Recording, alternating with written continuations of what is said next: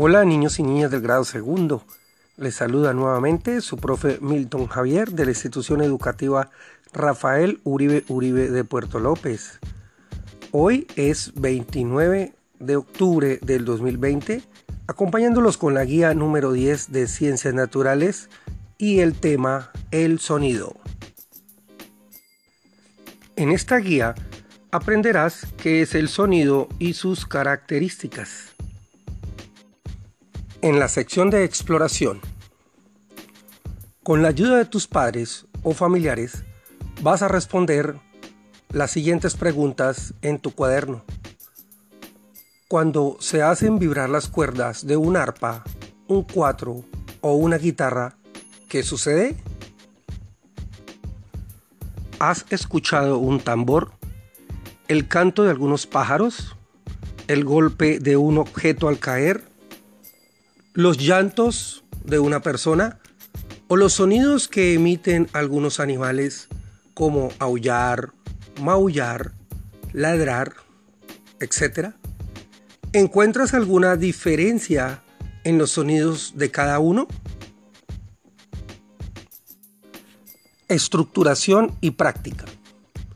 El sonido es una forma de energía que se manifiesta cuando los cuerpos vibran. Se pueden producir sonidos golpeando, agitando, soplando o frotando los cuerpos.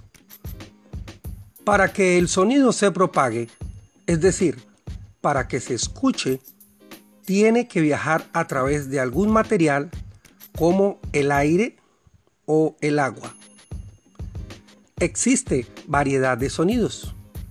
Cada sonido se diferencia de los demás por su intensidad, su tono y su timbre. Según la intensidad, los sonidos pueden ser fuertes o débiles.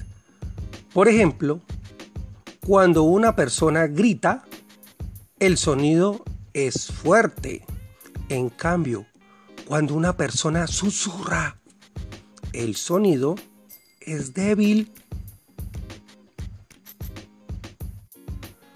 Según el tono, pueden ser graves o agudos.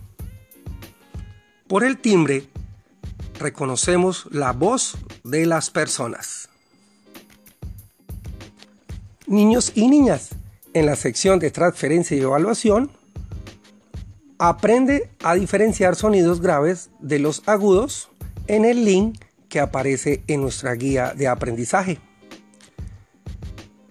También tenemos la actividad uno, en la cual invita a encerrar en un círculo rojo las imágenes que corresponden a objetos que producen sonidos.